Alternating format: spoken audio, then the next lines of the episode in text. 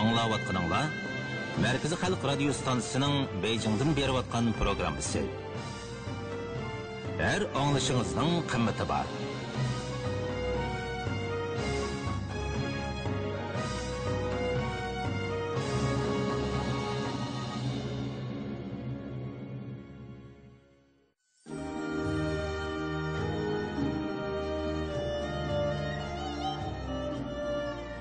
Merkezi Halk Radyo Stansı Nopozluk Monber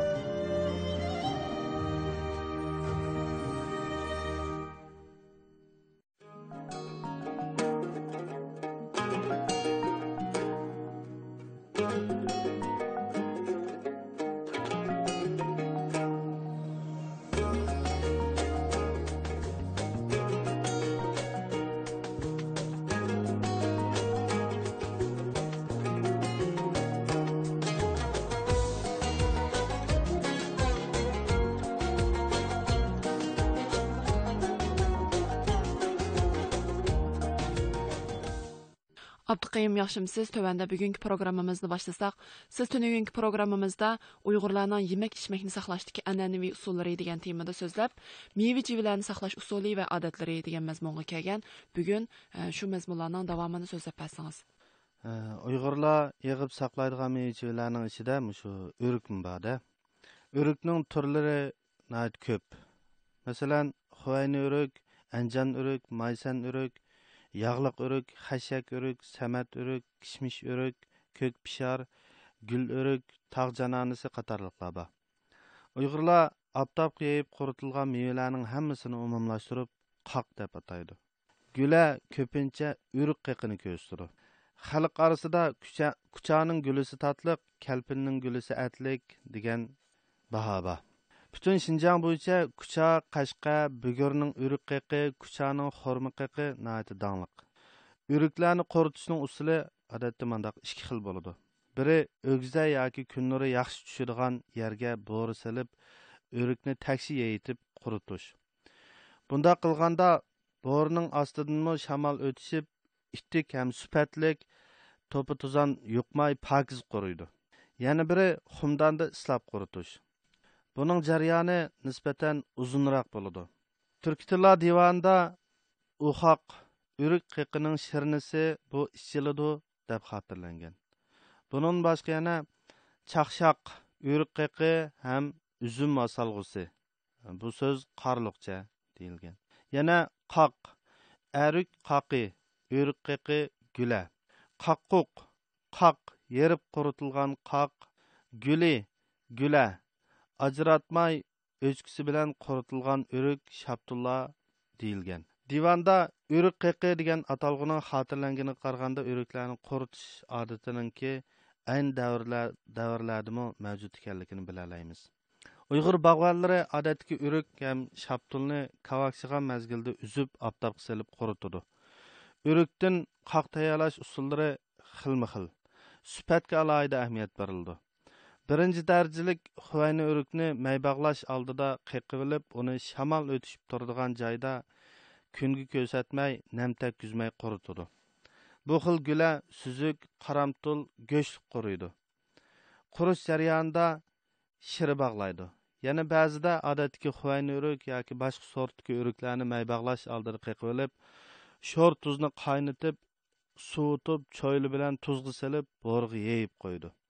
Bu xil guliga chivin qo'nmaydi quritilmaydi. Uning ustiga suzuq quriydi. Qurut tushmaslik uchun quritilgan guli qachisiga sho'r tuzni cho'qib silib qo'ydi.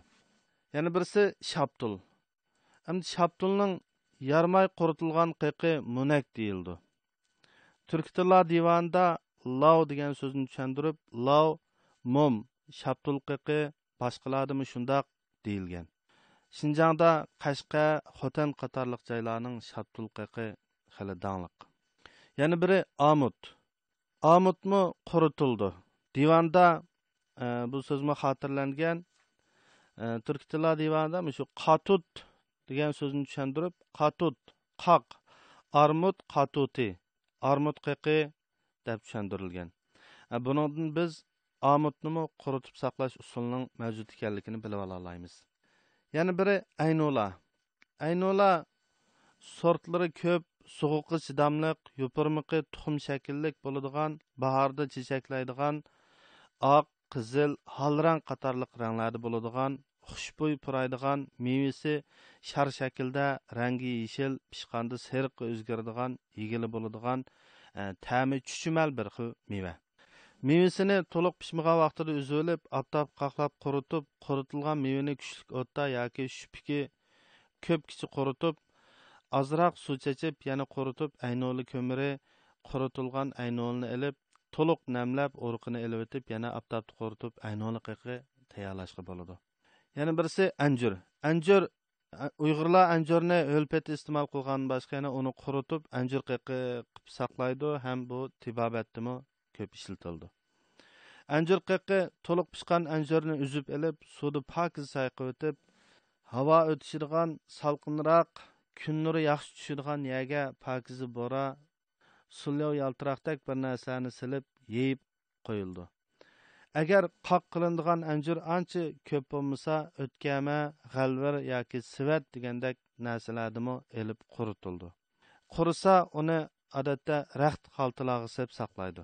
Agar yana qozonga sep qaynatsa asli holatiga qaytadi shinjongda otishning anjur qiqi azaldan dangliq anjur qiqini asliga keltirib uni murabbo qilib olishgan bo'ladi anjurni saqlashning yana bir xil usuli murabbo qilib saqlash hamda murabbo qilganda anjurni uzib quruq suvda yuvib bir tal anjurni ikki uch parcha bo'lib qozonda qaynitib urug'ini ayirib elib o'tib andin suzib olinadi andan keyin uning qozonda qilib qolgan suyini shakar bilan qiyam qilib suzib ilib qo'yilgan anjirni shu qiyamga silib takshi ham to'liq aralashtirilgandan keyin pokiz yuvib quritilgan qachilag'ib saqlaydi yana biri bihi bihi bu ta'mi chuchumal bir xil meva bo'lib bu odatda murabbo qaynatishga yoki dur yasashga bo'ladi shinjongning kucha oqsu qashqa xotan qatorliq joylarda ko'proq o'stirildi poloni damlashdan avval behilarni yaxshi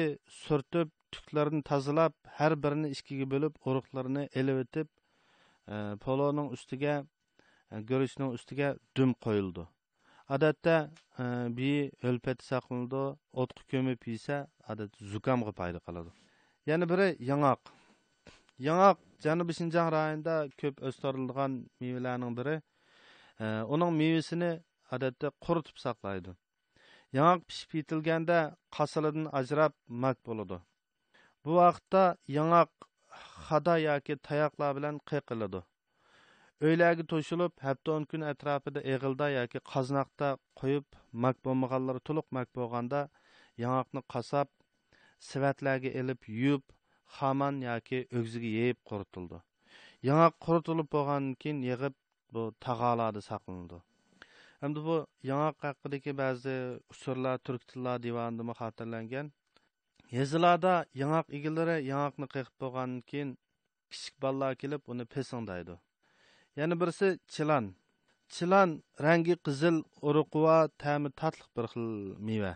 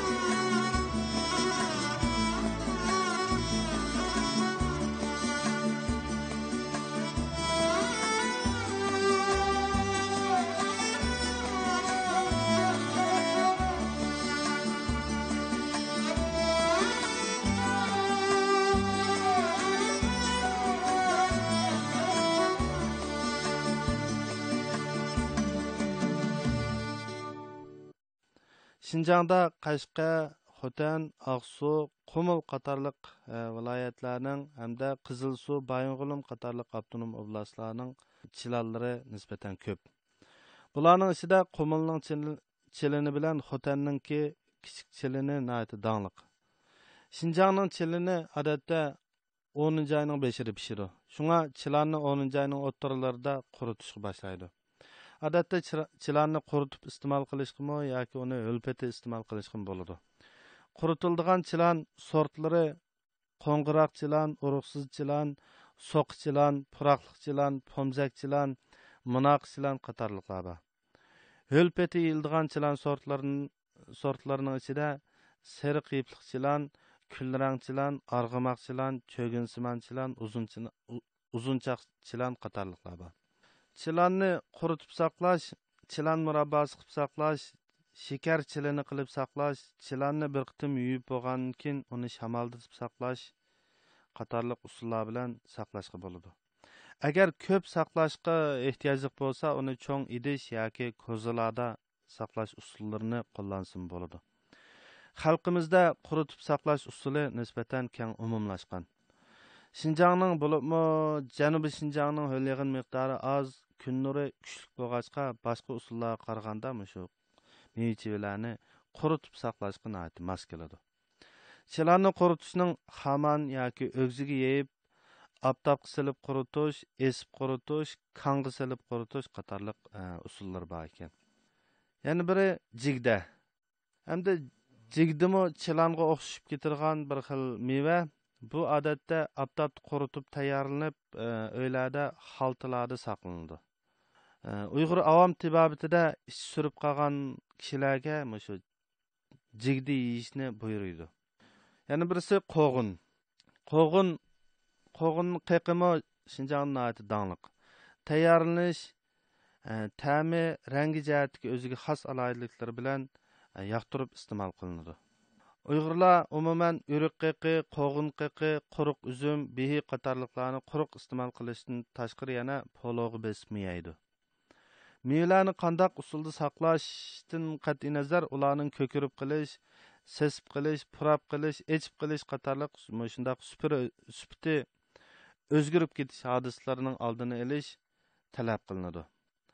Uyg'urlarning bu mevalarni quritib yoki o'lpatda saqlash usuli baqqollar e, quruq yallimiz savdosi qiladigan tijoratchilar bilan odatdagi uylardagi o'zlari yeyish uchun maxsus saqlangan mevalarning saqlash usuli quritib yoki ho'l saqlanadigan mevalarning miqdori jihatda ba'zi muayyan farqlar mavjud yana biri go'sht yog'larni saqlash usuli ham odatlari go'shtlar yog'lar issiqda oson buzilib qoldigan bo'lg'achqa ularni saqlashning ba'zi bir o'zgacha usullar borligi kelgan go'shtni saqlashda esib qo'yib saqlash quritib saqlash surlab qo'yib saqlash tuzlab saqlash so'qim qilib saqlash qatorliq bir qancha xil e, an'anaviy saqlash usuli shakllangan.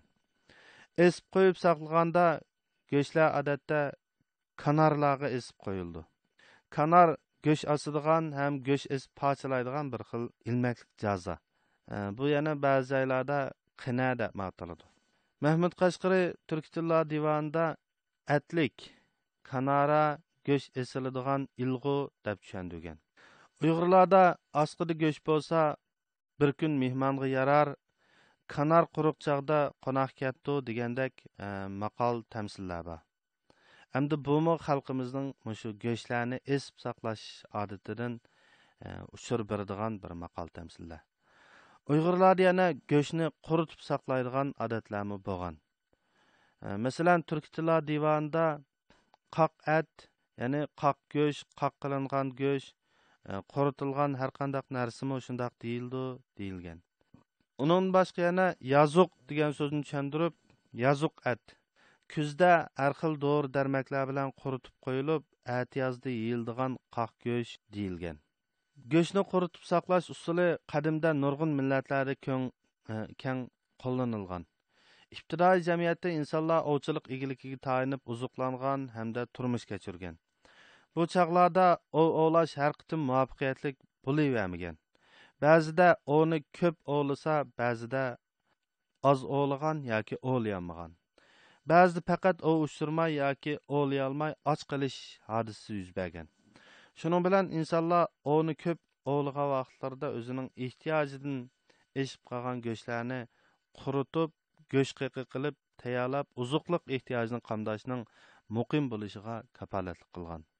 Go'shtni qoqlab qurit e, go'shtni quritib saqlashda avval go'shtni nepiz yalpoqlab oftob yaxshi tushirgan joyda obdan quritib bo'lgandan keyin bir oz shamoldatib andin yig'ib saqlagan. Har qaysi yurtlarning jug'rofiylik e, sharoiti muhiti o'xshash bo'lmaganlikdan qishda go'sht saqlash odatlarimi o'xshash bo'lmaydi. Cho'chak g'ulja qumul qatorliq joylarda har yili o'n ikkinchi biror ot yoki kalini so'yib qilib qishda uzuqlik qilish uchun go'sht tayyorlaydigan odatlar bor. Bu odat so'qim yoki so'qim qilish deyildi. So'qimliq mol nihoyat yaxshi beqiladi so'qimga qo'y kala ot tuga qatorliq mollar so'yildi.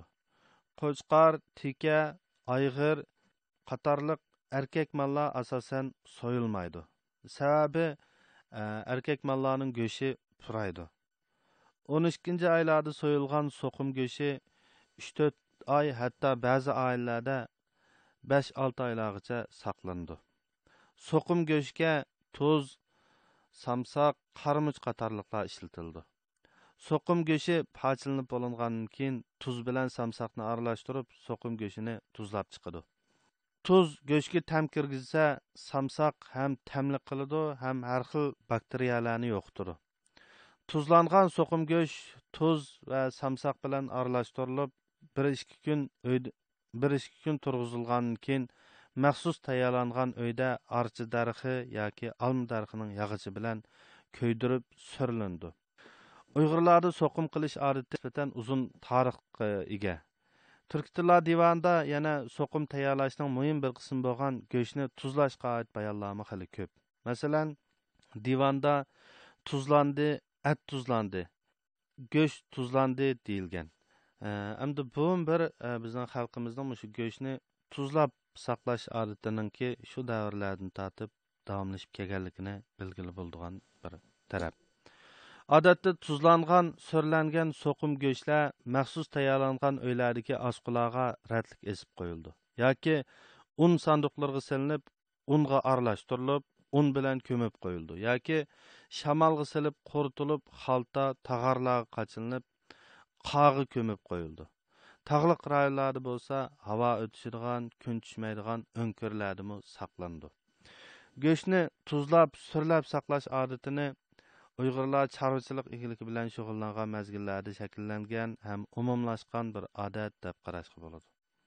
Mayli ovchilik egiligi davrida bo'lsin yoki chorvachilik egiligi davrida bo'lsin insonlar har vaqt o'zining amgak mevasi bo'lgan go'shtlarni saqlashning zaruriyatini his qilgan. Biz yuqorida tilga ilib o'tgan go'sht saqlashdagi an'anaviy usul ham odatlar bugungi kundami tangirtig'iningki janubiy va shimolidagi ba'zi yezi qishloqlarda yanala davomlashyotidi ammo shaharlarda binolashish zamonaviy oila elektr saymonlarini ishlatishninki umumlashishiga agishib e, ba'zi bu an'anaviy odatlar e, kunlik turmushda unutilmoqda. Qisqasi insonshunoslar ham boshqa ibtidoiy jamiyatni tadqiq qilguvchilar bundoq tabiiy makliklarni yig'ish saqlash odatini yig'ish egiligi deb ataydi. Bu odat ham an'anaviy texnikalarning shakllanishiga boshlagan davri yiroq ibtidoiy davrlarga tutishidi insonlar bir qism eshinchi amgak mahsulotlarga ega bo'lgandan keyin yemakliklarni zapas yig'ib saqlab qo'yishninki zurriyatini his qilgan. Garchi ibtidoiy jamiyatda dunyodagi millatlarning hammasida degidek yemaklik meva sayko'ktat yoki boshqa oziqliqlarni yig'ib to'plash saqlash odati bo'lgan bo'lsimi lekin ularning jug'rafiylik muhiti shash sharoiti e, aqliy iqtidorining darajasi o'xshash bo'lmaganligidan ular yig'ib saqlagan narsalarning turi saqlash usuli o'xshash bo'lmagan. Insonlar yemakliklarni yig'ib saqlashda ishlatilgan qurol saymonlarning shakli iqtidoridimi muayyan farqlar mavjud. Bu koni tosh qurollar o'tir tosh qurollar davridagi tuvan ishlab chiqarish kuchlarining saviyasi bilan mos keladi bu usullar insonlarning egilik shaklining o'zgarishi ham turmush saviyasining o'sib berishiga agishib tadrijiy o'zgargan mukammallashib bo'lgan yig'ish ham saqlashdan maqsad uni faqat yig'ib saqlab qo'yish uchun emas balki o'zining ehtiyojini qondirishga e, sijil kapolat qilish uchun. Insonlarning uzuqlanish ehtiyojining turkisida yemakliklarni yig'ib saqlash odati insoniyat jamiyatida qat'iy to'xtab qolmagan. Jumladan uyg'urlarning ajdodlarimi bu ahvollardan mustasno emas. Uyg'urlarning yemak ichmak mevichi va go'sht yog'larni saqlashdagi an'anaviy usul ham odatlari qurol saymonlari faqat e, jug'rofiyalik sharoit tarafidan belgilangan ham shakllangan bo'lib qolmasin balki yana e, uyg'ur xalqining o'z hayotini qamdash yo'lidagi tirishchanligi va izdanishlaridan buni ayirib qarag'ili bo'lmaydi. Uzoq tarix mobaynida bu an'anaviy usullarning shaharlar ham shaharlarga yaqin rayonlardagi o'zgarishi nisbatan tezroq bo'lgan. Lekin bugungi kundami yezilarda yuqorqi usullarning hammasini degudek topqili bo'ladi. Bu usullar ham odatlar xalqimizning o'zining bog'vanchilik ishlab chiqarish mahsulotlarini tovarlashtirish uchun e, izlanganligining mahsuli. Yemakliklarni yig'ib saqlash odatining shakllanishi ham davomlashida ayollarning to'pisi zo'r bo'lgan. Chunki ibtidoiy jamiyatda yig'ish bilan ovchilik tabiiy ish taqsimoti usuli bo'yicha ilib berilgan. Ayollar asosan yig'ish bilan shug'ullangan bo'lsa arlar asosan ov ovlash bilan shug'ullangan. Odatda ovchilik egiligi qaraganda yig'ish egiligining eshinchi mahsulot manbasi nisbatan muqim bo'lgan. Kishilar yig'ish saqlash orqali o'simliklarning turlarini farq etish o'simliklarning o'sish qonuniyatini kuzatish e, ba'zi o'simliklarni o'stirishning mumkinchiligini tadrijiy bayqash qatorliq Э, usullar orqali o'ziniki turmushini qamdigan yangi toshqurollar davri kelganda yig'ish egiligi ibtidoiy dehqonchilik qarab taraqqiy qilgan. Shunga yemakliklarni yig'ib saqlash odatini insonlarning ibtidoiy egilik shakllarining biri sifatida tunishga bo'ladi. Yemakliklarni yig'ib saqlash odati ham usullarining to bugungacha izchil davomlashib kelishini ularning Э, xalqimizning ijtimoiy ishlab chiqarish faoliyatlarida muhim rol o'ynaganligini ayirib qarashga bo'lmaydi.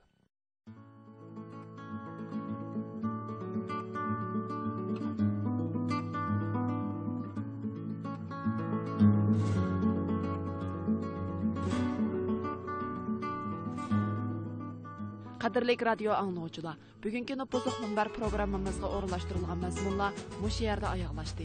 Bugünkü proqramımızdan muharriri Fəzilət Arslan. Məsul muharriri Abdullah Molla, nazarətçisi Qurbanqızı Cəbbər. Əgər proqramımızı vaxtında anlayamağan bolsanlar, Jungo Uyğurca radio torbikdigi çıxıb qayta anlasanlar boludu. Jungo Uyğurca radio torbikdigi çıxıb qayta anlasanlar boludu. Bizning tor adresimiz www.uycnr.com.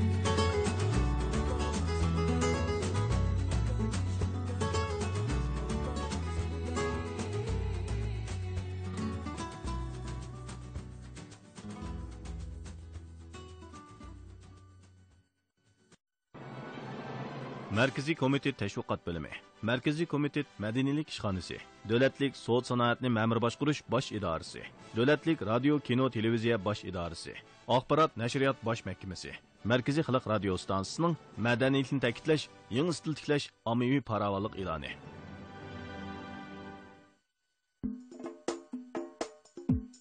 ularning siyoqi ajoyib kelishgan emas. Ammo ularda go'zal qilib bor. Ularning dunyoni hayron qoldiradigan ish izlari yo'q. Ammo kishilarning qalbiga illiqlik beg'ishlagan ular o'yin tomoshaning vonchunga muhtoj emas. Ammo ularga kishining havisi keladi. Ular kim? Ular bizning atrofimizdalar ular oddiy kishilar.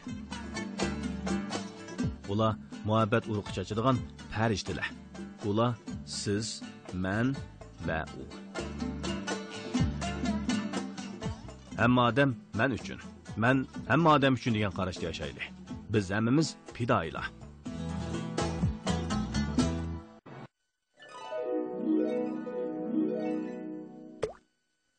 Siyah bilən təsvirlənən Cungonun haliti mədəni, səmimi, kən qursaq. Qolvaq dolqun yerib ilgirləməkdə. Bu, təmkinlik, özgə işiniş, cəsarətin derək verdi. Egiz tog'lar qad ko'targan koinot cheksizlik so'zilgan. Bu izlanish intilish yuksalishdan derak berdi. Gullangan manzara siyoh bilan ifodalangan. Jungo dunyoga tava dunyo jungoga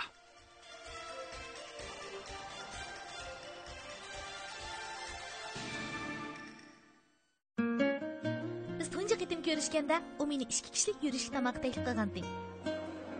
qandaq tetidimi buni tetib beqil Biz tunji qitim uchrashga va'dalashganda u meni velosiped bilan bog'chaga borgan. keling kenimda o'tiring Men uni do'stim bilan tunji qitim ko'rishtirganda u uchsig'i sal oqirib ketgan ishton kiyib olgandi.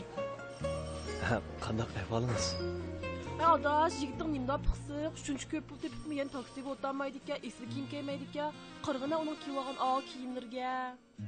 Amaliyot uchun iqtisodchi bo'lish pixsiq bo'lganlik emas, balki bir xil esil fazlat. Mencha uning mushundaq oddiy sodda turmush odatini yoqtiraman. iqtisodchan tejashlik bo'lib turmushimizning ma'nosini texmi go'zallashtiradi